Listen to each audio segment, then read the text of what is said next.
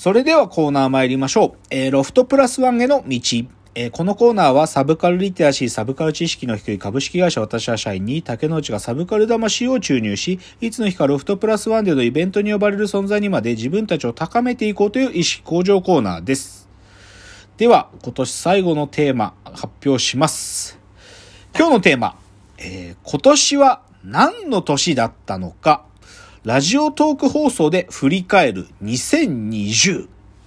おーうん。うん。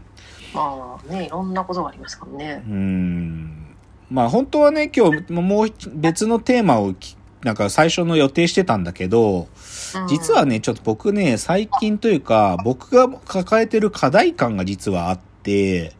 これは実は会社の中でもよく最近のミーティングで僕がよく言ってるんだけど、うなん、か、今年一体何の年だったのかなって振り返った時に、当う然コロナ禍ってのが一番でかい事件なわけだけどさ、うん。じゃあコロナ禍以外さ、この俺にとってなんか他の事件って起きたのかなとか、なんかうんコロナ禍っていうものをちょっと取り除いてみたら、何の年だったって聞かれたら、なんかうまく答えられないわけ。え、それはコロナの影響が大きすぎたからじゃなくて？いや、もちろんそうだよ。もちろんそう。だから全ての生活全てにおいてそれが影響してるから仕方ないんだけど、でもなんか冷静に振り返ってみたとき、コロナ禍があったなってこと以外に、俺に事件は起きただろうかとか、もしくは時代を切り取るなんか別の言葉ってないのかなって考えたら、なんかなかなか見つかんないわけ。え、なんかその、コロナ以外で時代聞い取るのは難しいのはわかるんですけど、その、竹之内さん自身に事件がお起きた方がいいってことですか？もちろん。もちろん。そう。で、えそれはさ、なんでか、それね、でもやっぱりさ、例えば今年の話ってんで、会社でみんなで喋るんだけどさ、例えばこんなのあったよなって喋ってるのはいいんだけどさ、それさ、僕がさ、見たことなんだよね、なんか。作品として見て、見たことなんだけど、でもそれは僕が僕がいつも通り熱量高く喋ってんだけどさ、その、うんそれを見た俺が、さらになんか別の事件っていうか、自分事としての事件になってないわけ。なんか。あ、大人になっちゃったってこと？違う違う違う違う。そうじゃなくて、なんかある意味、その、普通の生活はさ、例えばなんかさ、僕は作品を見て高揚したりするじゃん。それをさ、例えば、いや、当然それを他の奴らに喋ったりするっていうことで、なん、なんか、その作品すごかったねっていうのが今までの日常だったんだけどさ、そこにもう一個なんか、やっぱりリアルな世界での、お僕の体験が ささらにそこにじ、じ、なんか、肉付けをして、その作品体験ってものを自分のものにしてた気がしたんだよね、なんか。あ、もっと？もっと、もっと。で、シンプルにでもそれがなんか外出れないし、人とも会えないから。なんか、その自分の事件が起きてないなっていうこと？ああ、うんそれはなんかわかる気がするな。で、同時に、なんていうかそうそう。で、別に作品きっかけじゃなくてもシンプルに外出てないからさ、なんかう、ん。すごい事件、突発的ななんか、こう、ハプニングとかも起きてないって意味で、なんか今年、今年のじゃあエピソードトークしてくれよって言われたら、なんかう面白いエピソードトーク一個も持ってないってことに気づいたわけ。そう。だそういうちょっとなんか僕の中で実は課題感っていうか危機感があって、なんかじ、うん時代の空気感じてないぜ俺って感覚があるのよ。ああ、なるほどね。であー、だからそういう、くそうそう、はい課題感があるんで、少し今日は、なんか、しいやでもラジオトークの放送は毎週続けてきたんで、ある意味、今年その4第46回から今日の96回まで全51回やったんだけど、それの、なんかそれを振り返ってね、なんか今年ラジオトークで僕は喋ったこと、プラスそのか話の中にちょいちょい混ぜてた、少なくとも2020に見たもの、見た作品とか、うん。それをちょっとふ人とバーッと振り返ってみて、何かしらのなんかこう、今年は何の年だったかっていうなんか一つの角度を手に入れたいんですよ、僕は。だから今日ちょっとゴールがないんだけど、なんかそれをこうバーッと眺めながら、ちょっとしたヒント見つかったらいいなっていう気持ちで喋るっていうのが今日のテーマです。わかりました。はい。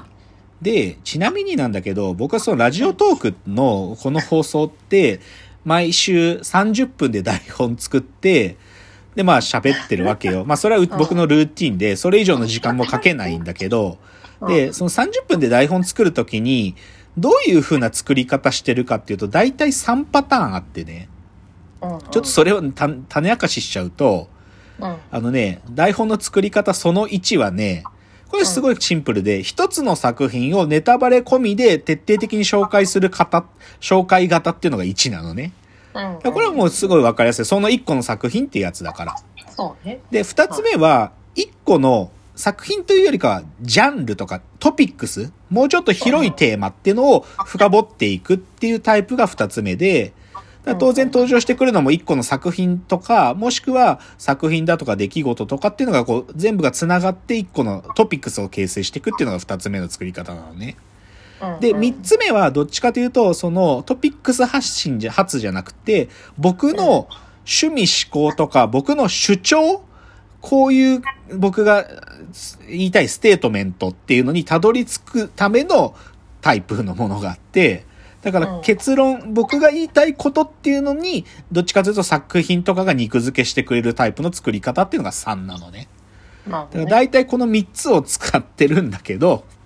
だからまあそういうのを、で、だから実際今日ね、ちょっと台本には、それぞれ1月から3月みたいな3ヶ月ごとで 4, 4セクションに分けて、その、そのラジオトークのその日のテーマと、その2020年に僕が見たコンテンツっていうのをちょっと取り、切り出して、あの書き上げてみたんですけど、うんだからちょっとそれを見ながら、ちょっとその、1からまず3月まで、最初の3ヶ月まずや話、ちょっと振り返ってみたいなと思うんだけど、うん。まず最初、第46回が今年の初めで、新春スペシャル年末年始コンテンツを総ざらいっていうのが、その、今年の1回目のテーマだけど、うん。この時僕がね、主に、なんていうか、すごい考えてたのは、お笑いの、その、笑いはどこから来るのかってテーマ考えてたね。なんか、その、2000 2019年の年末は M1、まあ、ちょうど1年前にも M1 は当然あったんだけどさ、うん去年の M1 って、その、ミルクボーイとかペコパが出てきて、で、そこでかた言われた言説ってのは、人を傷つけないツッコミとか、人を傷つけない笑いだったんだよ。うん、で、で、それって僕は、で、しでしかもね、この笑いはどこから来るのかっていうのは、あの、早稲田文学っていうところが出した、あのーうん。まあ、本で、で、うん。この本が、ほとんどポリティカルコレクトネスの話ばっかりだったってことが、なん、超つまんねえなってことを僕が嘆いてるっていうのがこの46回で話してた一つのテーマだったわけ。うん。だけどこれさ、でも冷静に考えて、そういう言説がさ、去年の年末出て、じゃあ今年入ってさ、なんか、人を傷つけない笑いってのが加速したかっていうとさ、僕実は加速してないし、さらに、なんか人間の攻撃性上がったと思ったな、なんか。だってさ、もう、誹謗中傷なんて収まるどころかより加速してんじゃん。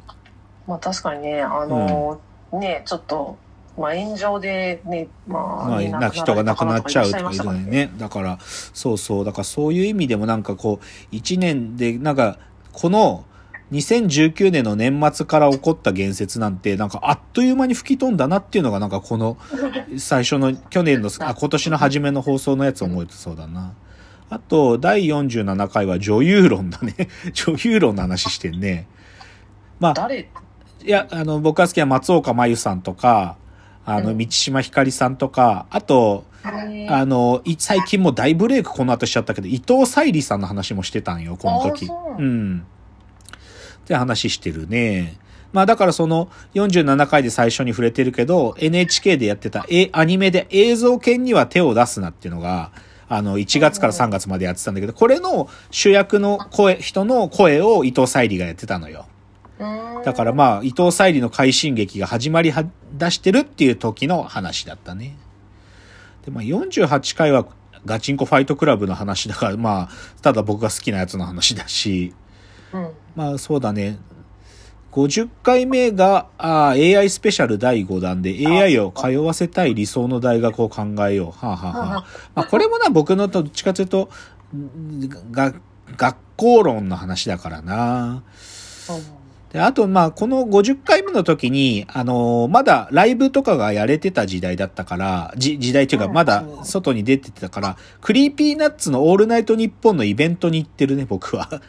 クリーピーナッツのオールナイトニッポンのパブリックビューイングを六本木で見に行ったのがこの時だね、50回。で、まあ、51回は法廷サスペンスもの、52回は金八先生、まあ、中学生の話だな。